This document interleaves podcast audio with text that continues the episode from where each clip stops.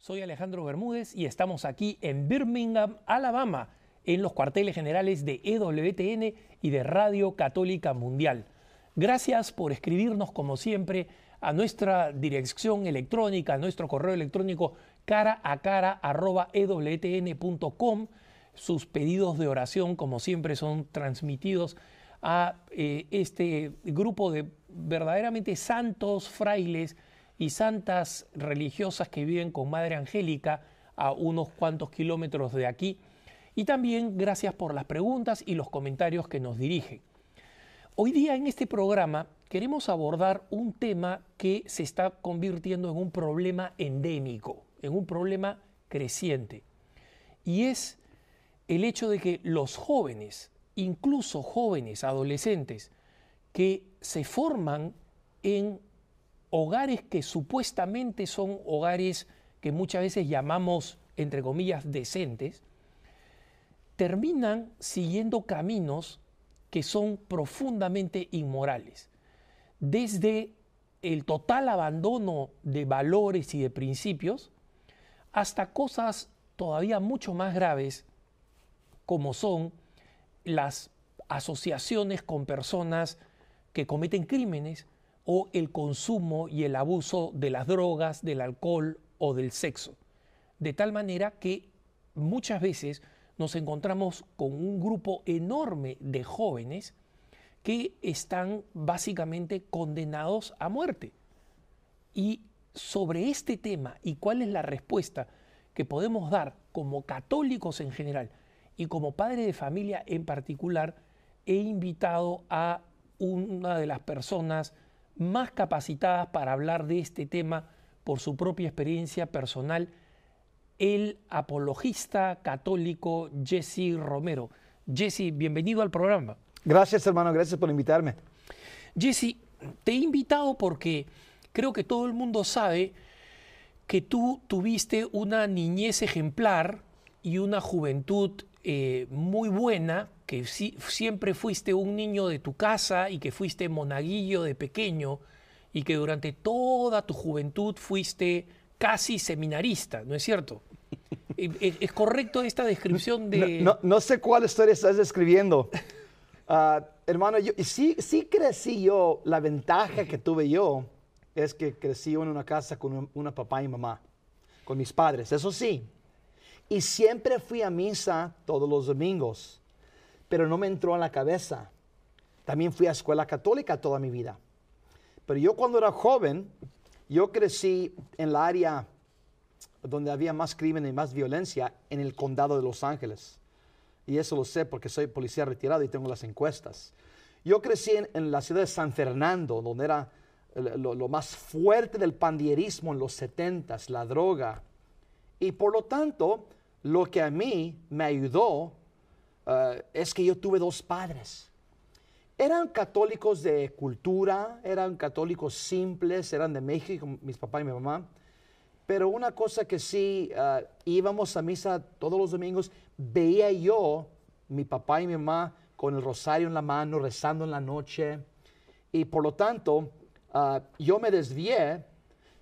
Yo, yo, yo le digo a la gente, yo crecí católico, pero fui secularista la mayoría de mi vida, por los primeros 25 años. Un secularista es un hombre del mundo.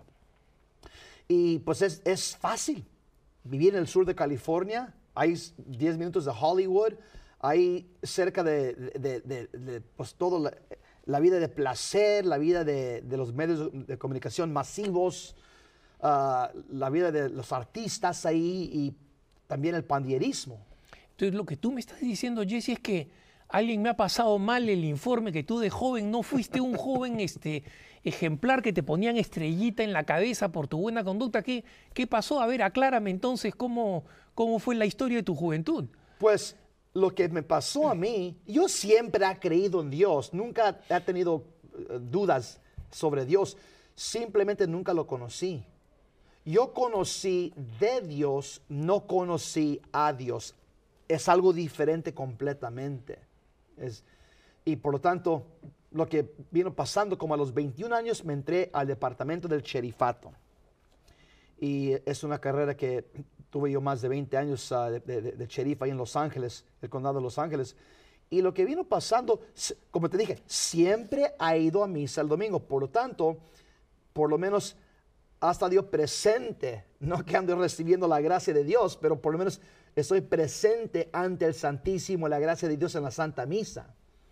Pero era, era mi mente, era secularista, era persona del mundo, estaba muy apegado al deporte, muy de- pegado al, karate el boxeo. Y, ah, y lo que vino pasando es que empecé a trabajar yo con un morenito.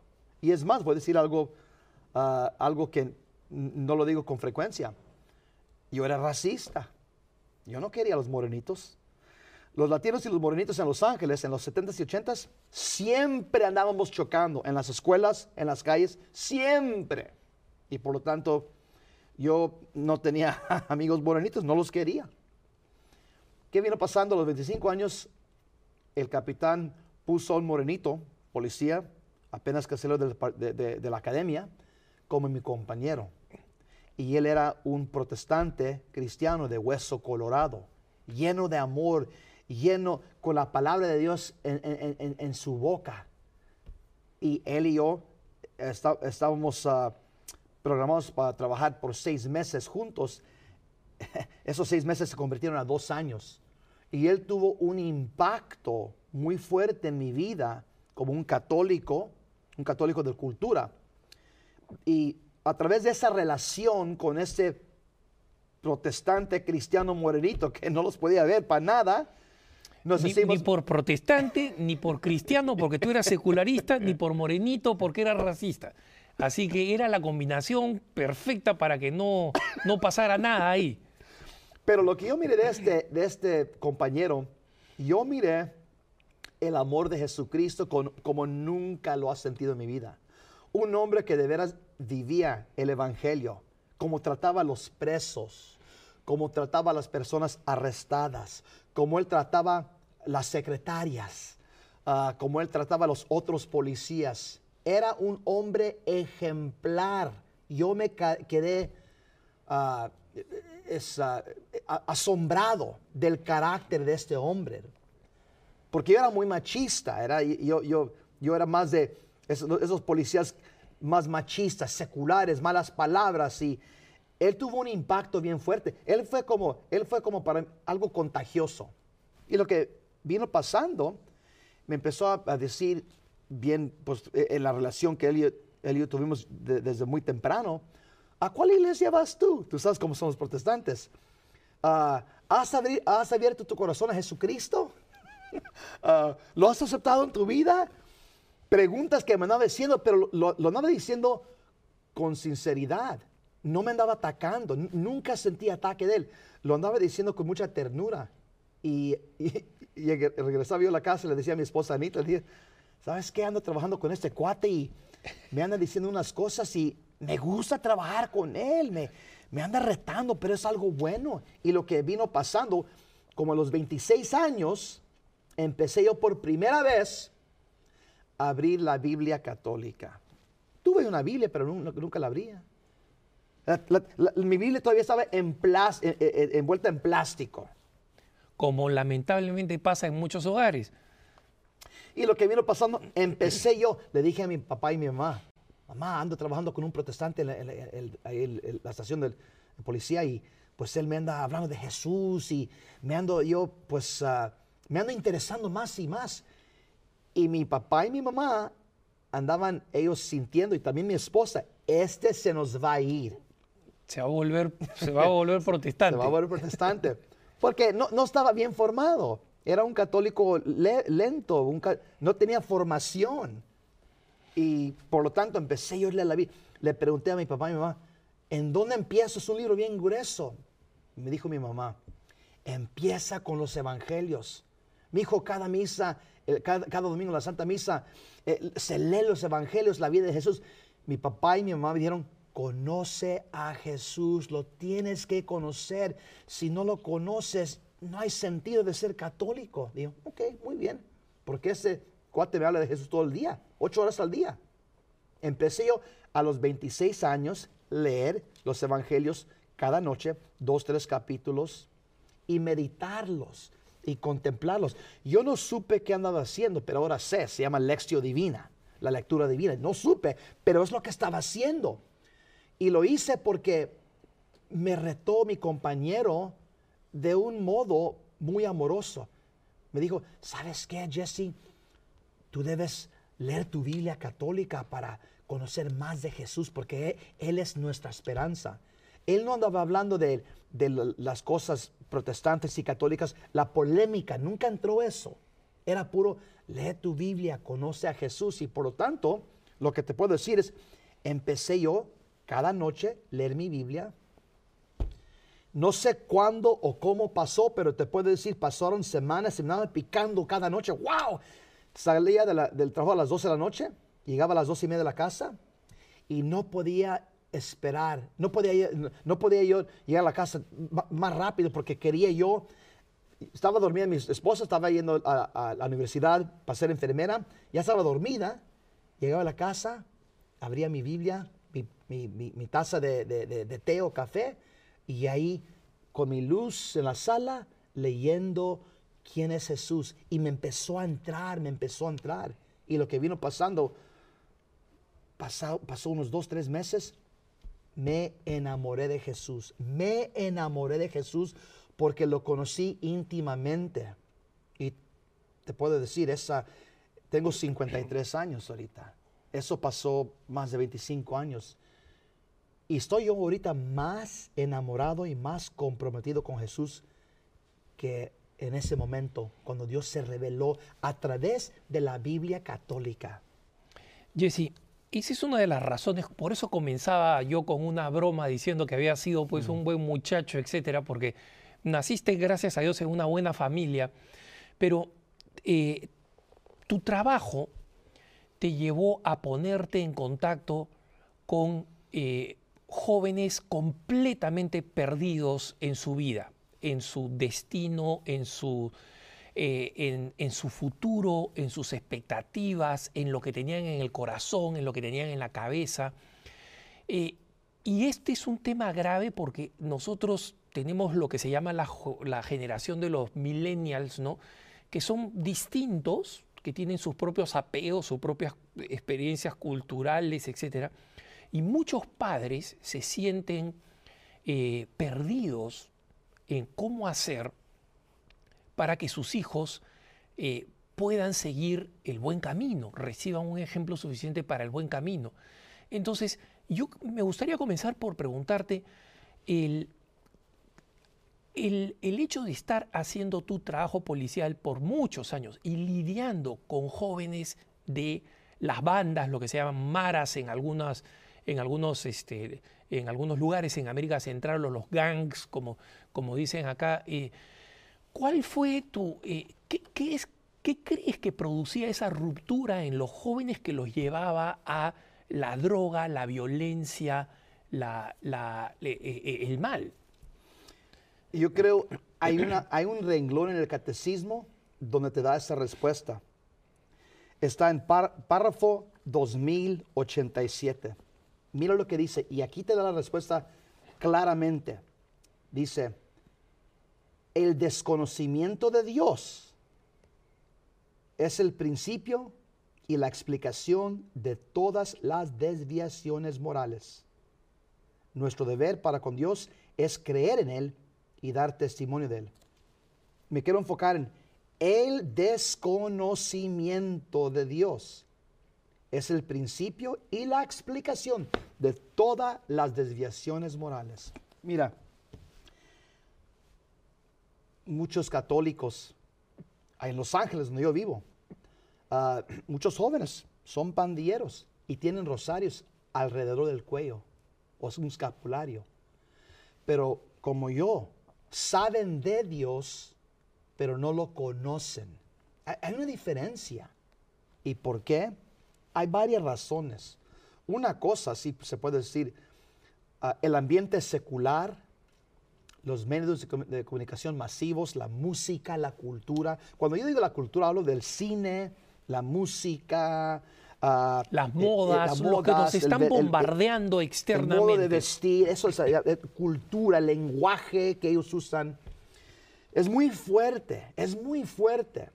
Y por lo tanto, un- esos jóvenes, si no tienen ellos el ejemplo en la casa, lo que yo sí tuve en la casa, no tuve yo padres que estuvieron muy bien formados, es decir, en la catequesis, pero eran, eran católicos de hueso colorado, eran creyentes, eran personas simples, de rancho, pero eran creyentes de misa cada domingo, de rosario cada noche, rezar antes de los alimentos. No me hablaban ellos de, de- del catecismo, de las cosas de Dios, no, no sabían, pero, pero estaba en su, en su alma ese depósito de fe.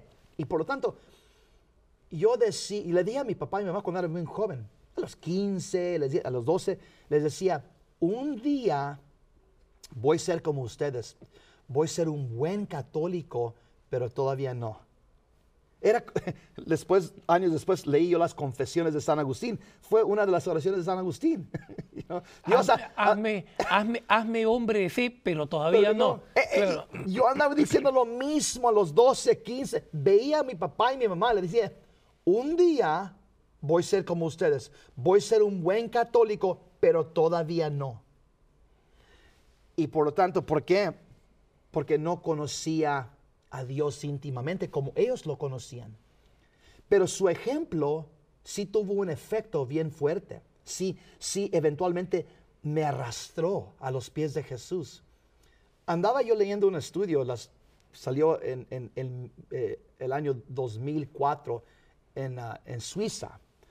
Eh, y dice el estudio, si un padre practica su religión, la fe católica, 75% de los jóvenes continúan, de- so- 75% de los jóvenes en el hogar siguen practicando la fe católica. Si nomás la mamá practica la fe católica y no el papá, 2 a 5% de los jóvenes practican la fe católica. Wow. Por lo tanto, ahí en ese estudio que se hizo, es un estudio católico que se hizo, se enseña el, el- que el papá arrastra mucho más. Si yo nomás hubiera visto a mi mamá ser buena católica y mi papá pagano y borracho, mi mamá no hubiera tenido mucho afecto.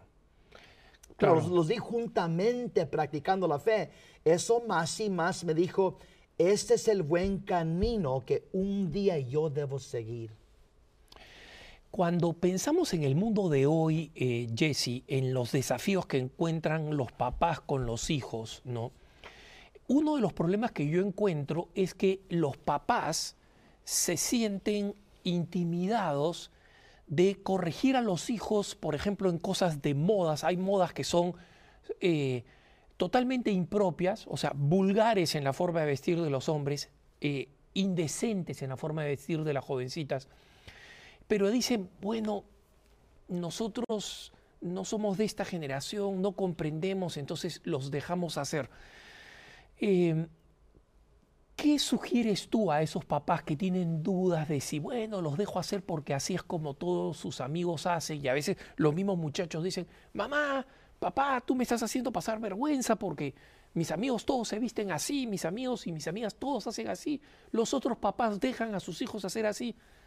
¿Qué, qué es lo que tú les recomiendas en, esa situación, que, que es muy frecuente? Nosotros como católicos laicos bautizados somos reyes, profetas y sacerdotes de nuestro hogar. Y la única cosa que nos va a pedir cuentas el Señor al fin del día es qué hiciste con tu cónyuge. ¿La santificaste? ¿Y qué hiciste con tus hijos e hijas? ¿Los santificaste y los traíste a mis pies?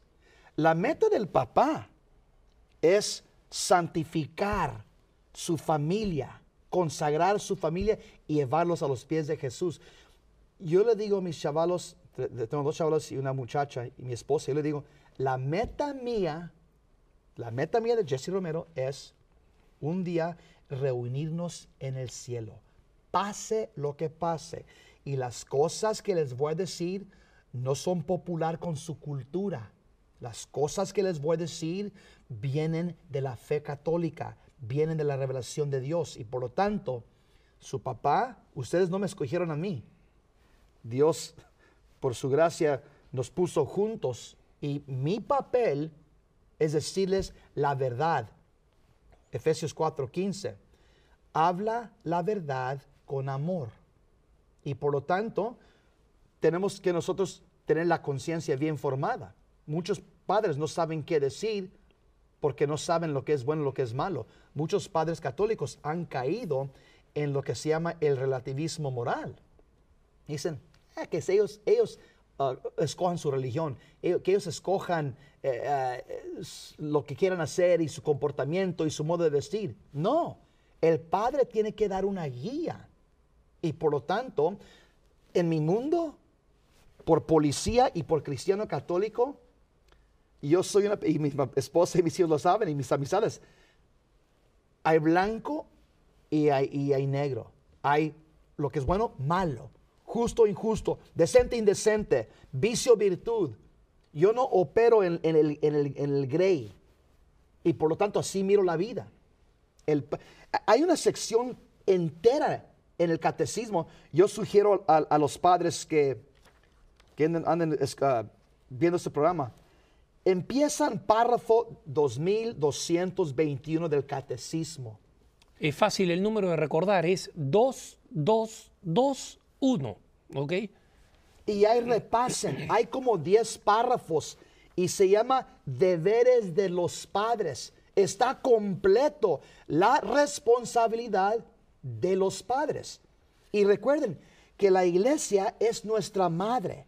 La iglesia católica nos está diciendo nosotros como nuestra madre qué debemos nosotros hacer con nuestros hijos. Hay 10 diferentes párrafos fuertes donde habla de la educación, donde habla de la formación de, la, de la fe, los, los- los hábitos, ah, las virtudes. Esas cosas nos pertenecen a nosotros a enseñar estas cosas a nuestros hijos, pero también demostrarlas. ¿Sabes por qué hay tanto, tanta inquietud entre los jóvenes hoy día también? Y esto no es algo popular de decir, es porque hay tanto divorcio, hay tantas casas fragmentadas, hay tanta separación. Yo te puedo decir esto de, de los lentes y la experiencia de un policía retirado de Los Ángeles. En todas las áreas del condado de Los Ángeles, y mm, me imagino hablando con otros policías, es lo mismo en todos los 50 est- estados. En las áreas donde hay más divorcio, más cohabitación, más personas viviendo en unión libre, más separación, esto cree la pobreza. Y en esas, en esas comunidades, ah, la, la- tasa, de, la, de crimen está más alta, mucho más. En las comunidades donde hay más parejas casadas, las comunidades donde hay el papá y la mamá que van a una iglesia, están juntos y están ellos ah, creando sus hijos, en esas comunidades la policía se puede tomar un, un- un vaso de café y una dona y sentarse en su carro. No hay trabajo, no hay trabajo, porque esos padres andan siendo el trabajo. Pero a ti no, a ti no te tocó esa área. No, A ti te nunca. Ahora, eh, Jesse, hablando de esta, de un poco de estas cosas y de la conversación que yo sé que tú tienes con los padres, porque gracias a Dios ahora te has dedicado al, ministerio, a la enseñanza de la fe y la defensa de la fe. Eh, pero, ¿qué pasa con eh, un padre que tiene hijos que todavía son pequeños y dicen, Jesse, pero el problema es que si yo le corrijo, se pone a llorar y grita y grita y grita y se pone a llorar, entonces ya para que no, no, no grite tanto y se quede tranquila, pues yo le consiento, no quiero que, no quiero que se enoje conmigo, no, no quiero que mi hijita pequeña o mi hijito pequeño piense que yo soy un mal papá o una mala mamá, entonces si quiere tomarse una paleta o un helado, yo igual se lo doy, pase lo que pase, para que ya no llore, pues. Y eso es lo que significa ser un buen papá, porque pobrecito, él está llorando, ella está llorando, ¿no? Eh, el- ¿qué dirías tú? ¿Es un buen papá el que le da el, el caramelo, le da la paleta, le da el helado? Una cosa que tenemos que tener en mente es que la vida es un combate continuo. Entramos en un combate. Ser padre, estar casado en esta sociedad es un combate. Tener niños, crear niños en la fe es un combate. No le tengan miedo. Mira lo que dice el catecismo. Párrafo 407. Dice, la doctrina sobre el pecado original vinculada a la de la redención de Cristo proporciona una mirada de discernimiento lúcido sobre la situación del hombre y de su obrar en el mundo. Por el pecado de los primeros padres, el diablo adquirió un cierto dominio sobre el hombre. Aunque éste permanezca libre, el pecado original entraña la servidumbre bajo el poder del que posee el imperio de la muerte, es decir, del diablo. Sigues leyendo ahí, nos dice, la vida es un combate duro continuo. No le tengan miedo. Estamos aquí en el mundo por un, tiempo corto. No vamos a estar aquí por mucho tiempo. Aquí no es el cielo, aquí no es el paraíso, aquí no, no la promesa de Dios. Estamos ahorita en probación. Estamos, por eso la iglesia en el mundo se llama la iglesia militante. Ponte las pilas, no tengas miedo. Nosotros estamos aquí purificándonos. ¿Y cómo nos purificamos? Pues hay dos modos. O te purificas consagrándote totalmente a Dios. Totalmente a Dios. En, una vida de, de, célibe. O te consagras en el matrimonio. Los dos son vocaciones que te llevan a la santidad. Y los dos requieren mucho esfuerzo personal. Yo creo que muchos, es, yo creo, es la concupiscencia que, la tenemos, que todos tenemos esa, esa inclinación al pecado. Eh, eh, a, través del el, pecado original de Adán y Eva fue transmitido eh, ese desorden a, nuestra naturaleza humana. Y a todos, a todos, incluyendo los niños y también al, a, los, a, los, adolescentes. Vamos a hablar también de los adolescentes tan pronto regresemos de la, de la pausa, Jesse. Estamos con Jesse Romero, una apasionante conversación sobre la educación de los hijos en la fe. Estamos en cara a cara, no se vayan, que ya volvemos.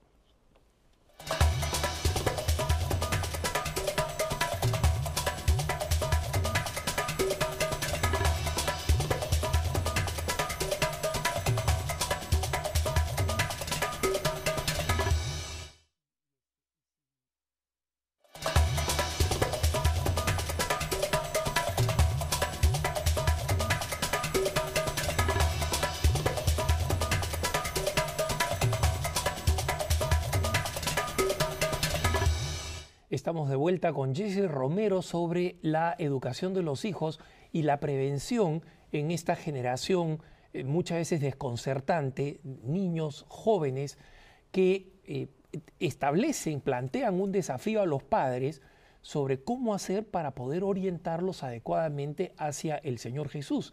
Entonces, antes de irnos a la pausa, Jesse, creo que me estabas diciendo que a los niños pequeños no, no hay que corregirlos, ¿no? Hay que dejarlos que hagan lo que quieran los niños pequeños como tú y yo, todos tenemos ese desorden en nuestra naturaleza caída que se llama concupiscencia. Pero ¿qué pasa con esos que dicen, no, mi niño es tan pequeño que es como un ángel, ellos no pecan? No hay ángeles. el ángel no tiene cuerpo. Ah, y, los ángeles ya han hecho una decisión irrevocable para seguir a Dios. Nosotros todavía estamos en la, la lucha, el combate, como dice párrafo 409 del Catecismo. Ah, la concupiscencia quiere decir que todos nosotros estamos inclinados al pecado, a, las cosas malas. Hay tres cosas que estamos inclinados. Al placer, a la codicia y también a ah, vivir nuestra vida bajo ah, la dicta de nuestro razonamiento aparte de, Dios. Vivir una vida basada sobre nuestras propias opiniones y razonamiento el chavalito ya se mira la concupiscencia de muy temprano. No quiere compartir un juguete, dice, no, mío, mío, se lo quita otro niño. Ah, siempre para todo, quiere, quiere brazos, quiere placer, tú sabes, quiere la tetera. Ya se mira la concupiscencia en el hijo. Y por lo tanto, Acá están las verduras, hijito. No, acá está el helado, hijito. Sí. la- y, y- y- y qué ando diciendo? Es que para ser bueno, para vivir una vida vi- virtuosa, eso requiere esfuerzo, requiere entrenamiento. Para vivir una vida mala y una vida viciosa, eso es normal al ser humano.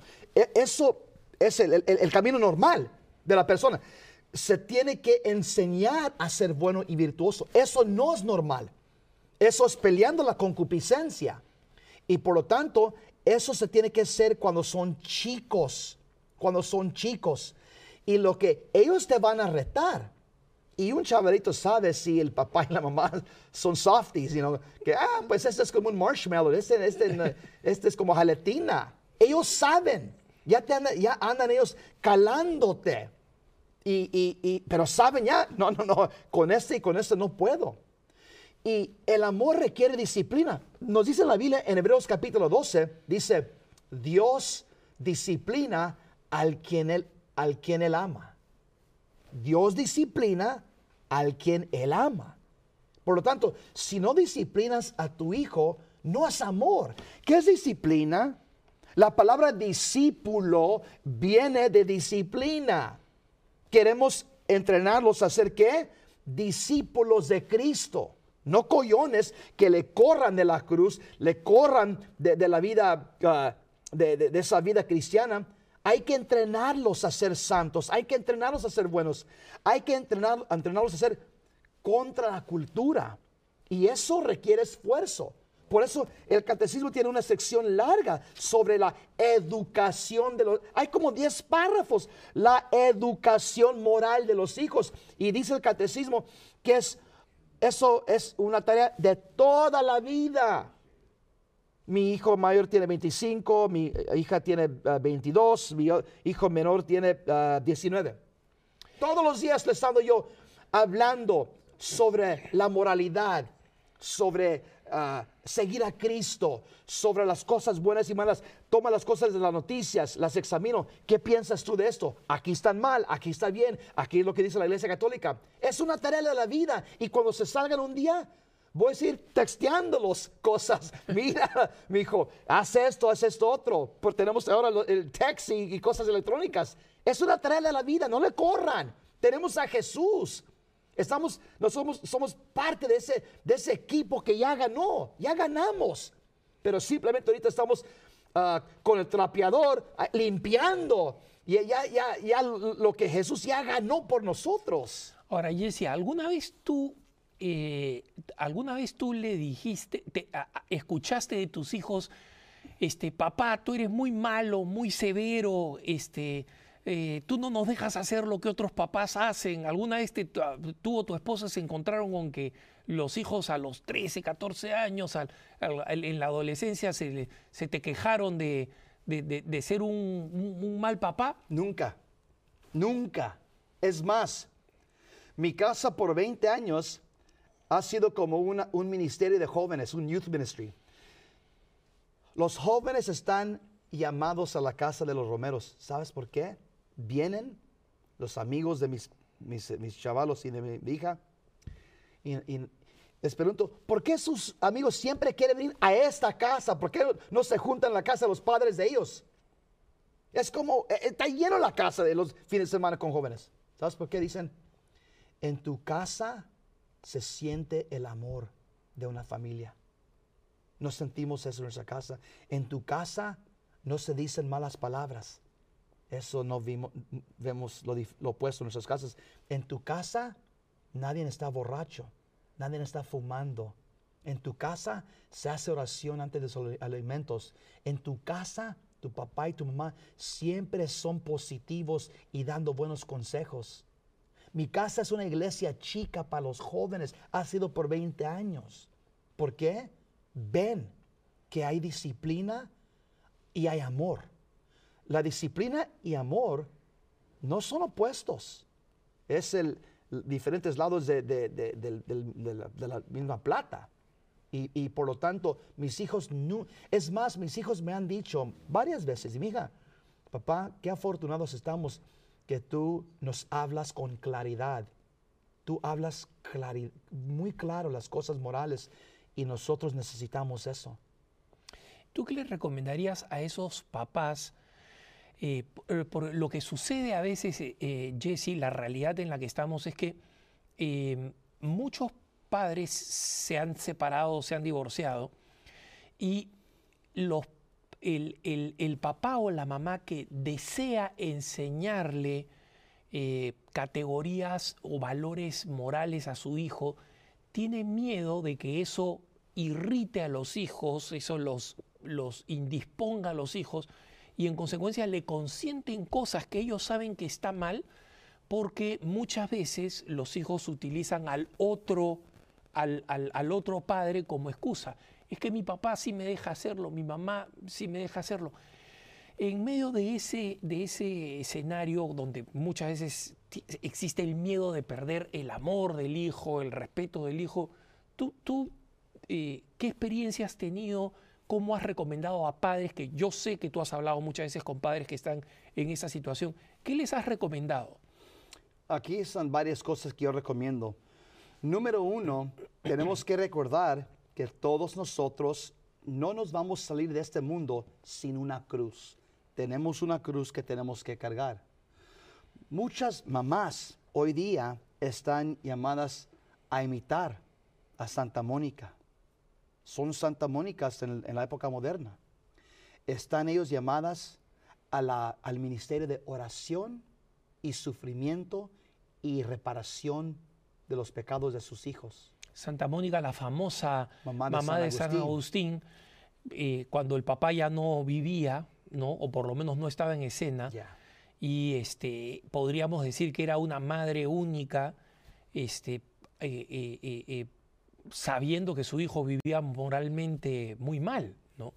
Así es, y su hijo rechazaba la fe católica completamente, estaba muy fascinado con el- la, el- la ley, quería ser abogado y, y también se metió en otra herejía, estaba desviado de la fe católica, pero la mamá no pudo argumentar con esta, este- esta cabeza muy elevada, era, era muy- un intelecto increíble.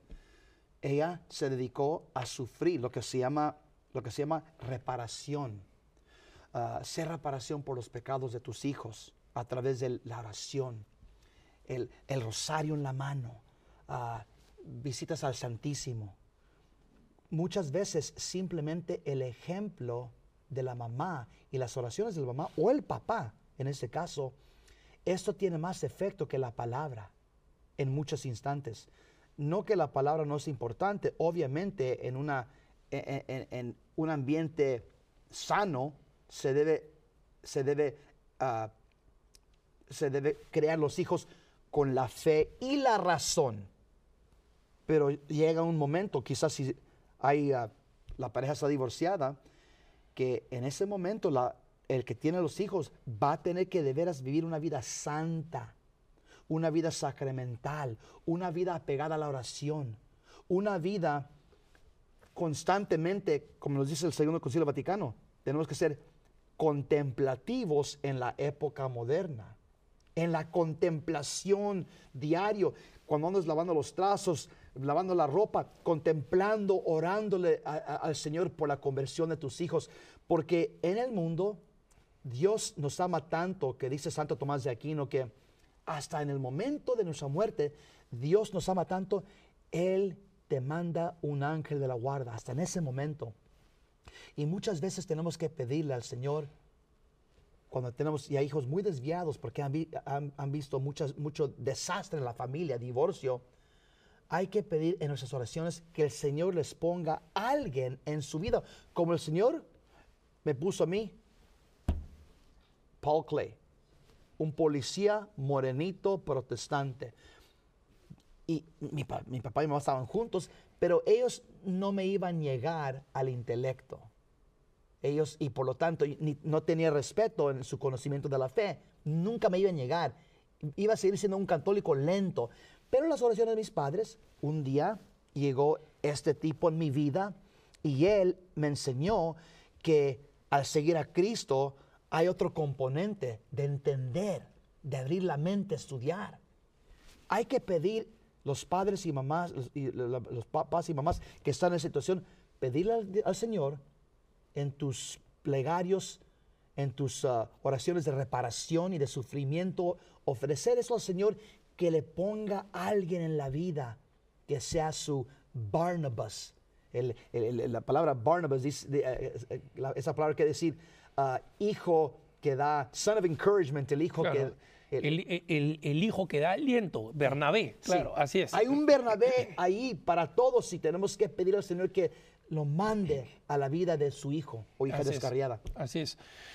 Como las oraciones de Santa Mónica dieron a San Agustín, a San Ambrosio, el gran, el gran obispo de, Milán. em, ¿Y qué, qué recomiendas tú para los jóvenes que ya están por un camino desviado, eh, tratar de llevarlos más a Dios? Los jóvenes que llevan la vida desviada, muchos de ellos tenemos que empezar con simplemente ni se tienen respeto a ellos mismos. Y una cosa que a mí me ayudó mucho cuando yo era una persona secular, era de deporte. Me inculqué en el deporte desde muy temprano. Y eso para mí no fue la fe católica, ni creo, ni fue mi papá y mi mamá, fue el deporte que me hizo recapacitar que tengo un cuerpo, que puedo hacer cosas maravillosas con ese cuerpo.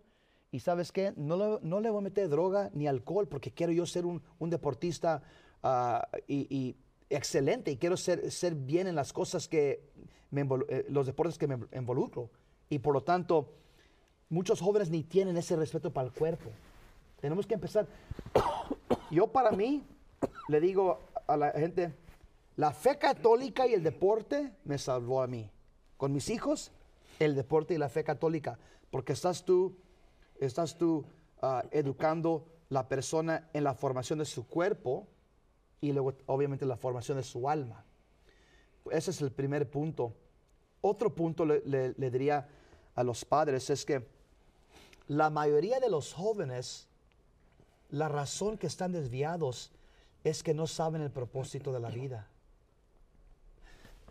La, la mayoría de jóvenes, ese es un punto tan importante, la mayoría de jóvenes no conocen el propósito de la vida. Y la Iglesia Católica nos ha, nos ha dado el propósito de la vida uh, por dos mil años.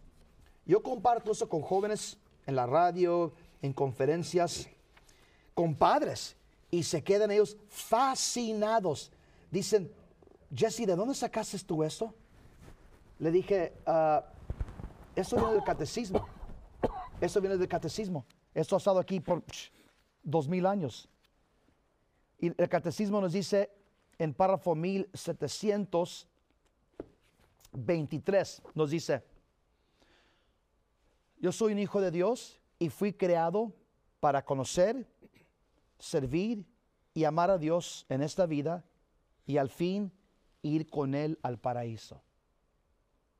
Si tú no le dices al joven su propósito, la, mayoría de los jóvenes, y yo soy latino, voy a hablar de los latinos en los barrios, la mayoría de los jóvenes latinos en el barrio creen que el propósito de la vida es ser mucho dinero, tener mucho sexo, fornicar con muchas mujeres, ah, usar muchas drogas, ponerse muchos tatuajes y ah, a ser muy respetados, muy uh, uh, feroces y bullies contra otros, uh, machistas. E- e- ellos, muchos de los jóvenes, porque nunca les- se, les- se les ha inculcado lo que dice el catecismo del propósito de la vida. Ellos llevan la moralidad de Darwinian evolution. Darwin, Claro. que, que ah, nomás los fuertes sobreviven. Claro. Es la ética del barrio, del no creyente. La e- la- lo que viene de la evolución de Darwin. Claro, y mira, en, en barrios eh, populares de gente eh, económicamente más humilde, ese darwinismo se manifiesta en la violencia física, pero también sucede en ámbitos económicamente eh, más altos, donde el darwinismo puede no ser necesariamente físico, pero donde existe una competencia, una ferocidad simplemente por ver quién está encima del otro, ¿no? Jesse, quiero volver a uno de los puntos que mencionaste. Dame el, el- párrafo correcto, párrafo 1721. 1721, donde te, di- te dice el propósito de la vida. Este renglón aquí es oro. Y le tenemos que comunicar este renglón a nuestros hijos para que no sigan la ética de Darwin, que nomás la fuerza ah, e- es, es, ah, es para los... ah, only the strong survive, nomás los fuertes Claro. sobreviven. Claro. sobreviven. Así es. Jesse, volvamos al tema, un, un tema interesante que es el deporte, que yo creo que en primer lugar es un tema valioso y en segundo lugar creo que es un tema al que no le hemos dado suficiente importancia. Muchas veces en las parroquias, en las comunidades, en los distintos apostolados, eh, ¿Cómo, eh, qué- qué- sugieres tú sobre eh, cuando se trata de acercar a jóvenes que, eh, que, que carecen, como muchos de los jóvenes que terminan en tu hogar, es, jóvenes que dicen yo quiero aquí porque encuentro amor, es porque no lo encuentran en su casa. A- a- eh, Nos encontramos con jóvenes que viven en situaciones familiares que lamentablemente no son reparables, ¿no? Pero eso no significa que esas personas las tenemos, esos jóvenes hay que darlos por perdidos. No tenemos que seguir apostando por ellos porque Dios apuesta por ellos. Entonces, ¿cómo, cómo, eh, cómo ves tú el deporte o, o qué otro tipo de actividad o de iniciativa como un paso para irlos acercando, alejándolos del mal y acercándolos al bien? Obviamente el deporte y San Juan Pablo II, él escribió mucho sobre esta área.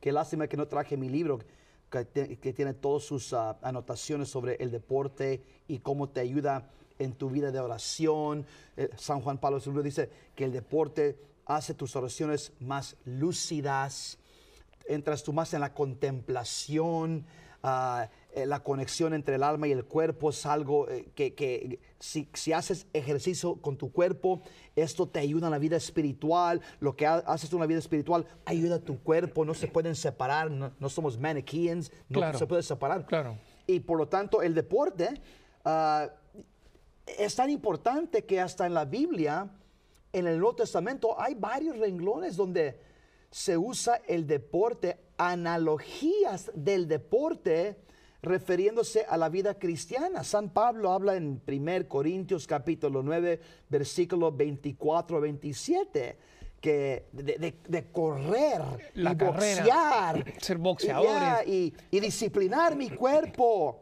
E- e- e- Eso, es- eso todos, él anda tomando todo eso de, las- los juegos ah, romanos y griegos que, que él conocía, era parte de su experiencia, ver estos juegos de los romanos y los griegos en el Coliseo. Y él dice, ah, lo que ellos andan haciendo es una analogía perfecta de la vida de cristiana. La vida cristiana es como un maratón. Es como boxear. No hay que tirarle al aire, ai- aire, tú sabes. Hay que pegar, hay que pegar duro. Claro. Hay que disciplinar el cuerpo. En 1 Timoteo 6.2 se dice, ah, pelea, la, pelea la buena pelea de fe. De la fe, así es. Y- y cuando lees el Nuevo Testamento, ves que él usa mucho lenguaje de deportista. Por eso ejerzo el pugilato, pero no dando golpes como al aire, sino que castigo mi propio cuerpo, pero hablando no, no de la, de- del cuerpo soma, sino de la carne, de la carnalidad, ¿no? Entonces, Jesse, si yo te preguntara, viene aquí un párroco y te dice, Jesse, eh, en base a tu experiencia, este, ¿Qué cosa crees que va a ser más útil para atraer a los jóvenes aquí? ¿Unas actividades deportivas en la parroquia? ¿O si les hago acá un salón con beanie bags, así con esos asientos cómodos y les pongo videojuegos para que vengan a jugar?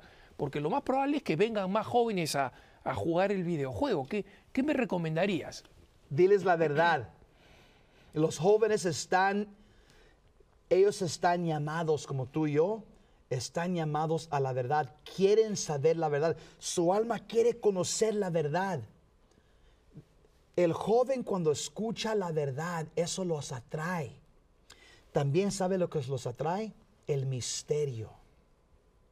Liturgias reverentes, liturgias ah, llenos de, de- la tradición católica, el incenso, las velas, los monaguillos. El misterio de Dios atrae al joven. El- deja, perdóname que te interrumpa, Jesse, sobre esto, pero eh, mucha gente cree que tú estás equivocado, que lo que los jóvenes quieren es una, una misa con, con musiquita de guitarra y panderetas y que el sacerdote se mueva como si fuera este, Juan Gabriel. Y, y, eh, y resulta que en, en Denver, de do- donde yo vivo, se hizo una encuesta entre millennials, ¿no? o sea, jóvenes de entre 14 a 34 años, que no son católicos, ¿ok? sino simplemente random, así, aleatoriamente. Y en consecuencia se entrevistó a jóvenes, algunos que eran católicos, otros no practicantes, otros evangélicos, etc.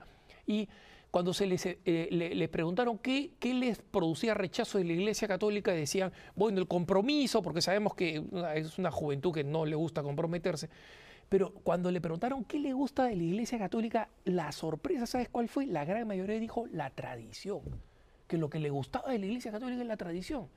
Entonces, esos curitas que creen que hay que celebrar la misa este, como si fuera una fiesta infantil, este, no, no- no están dándole al blanco. ¿no? Mira, te voy a decir algo que te va a sorprender. En Los Ángeles hay una parroquia ah, en Los Ángeles, downtown, en el centro donde se dice la misa en latín, el rito extraordinario a las 12 del día. Esa misa está llena de jóvenes. Ninguno, no hay pelones ahí, no hay personas cal- Calvas. no, no hay personas ah, con, el, con el pelo ah, ah, Blanco. blanco. puros jóvenes. Y están todas, est- se están saliendo por todas las puertas. Es lo que yo he visto en iglesias donde la misa se celebra con reverencia. No tiene que ser el, el rito extraordinario. Donde se, se celebra con reverencia, lleno de jóvenes, familias jóvenes. Mira, nunca le vamos a poder dar competencia al mundo con la música, el, rock, las, guitarras. Ellos, eh, para ellos, el, mundo, ellos son expertos en esto, en el entretenimiento. Nosotros estamos ahí para enseñar a los jóvenes en la grandeza y el misterio de Dios. Y- e- el joven, para demostrarte que el joven quiere la Eucaristía. ¿Sabes cómo sé que el joven quiere la Eucaristía en su alma? Nota que esta juventud millennial, millennia, ellos están bien fascinados con vampiros y están bien fascinados con zombies. Es la fascinación de este, este- los millennials. Vampiros, ¿qué hacen? Ah, te voy a tragar tu sangre. Y te- le dan una mordida a la jovencita y le chupan la sangre. Y los zombies, ¿qué son zombies? Son cadáveres. Gente que viene del, de- de- de- del panteón, mu- los muertos. Pues nota, esos símbolos, ¿qué, quiere, ¿qué le atrae al joven? Carne y sangre. El joven está buscando a Jesucristo. Y el lo que Jesucristo ha prometido. En la Eucaristía. En el último minuto que tenemos, este, Jesse, eh, dale unas palabras de ánimo a los padres que se sienten intimidados con enseñarle la verdad a los jóvenes en este último minuto. Eh, Padres, eh, les digo esto, número uno, con el rosario en una mano, con su Biblia en otra mano, profundizándose en los evangelios y con Jesús en su corazón, no tengan miedo. Nosotros tenemos la victoria, ya ganamos. Hablen la verdad, Efesios 4:15, con caridad. No tengan miedo, nos dice la Biblia. Nuestros hijos, su alma está en busca de la verdad. Nosotros tenemos la verdad. Se llama Jesús. Vivan el Evangelio. Hablen del Evangelio.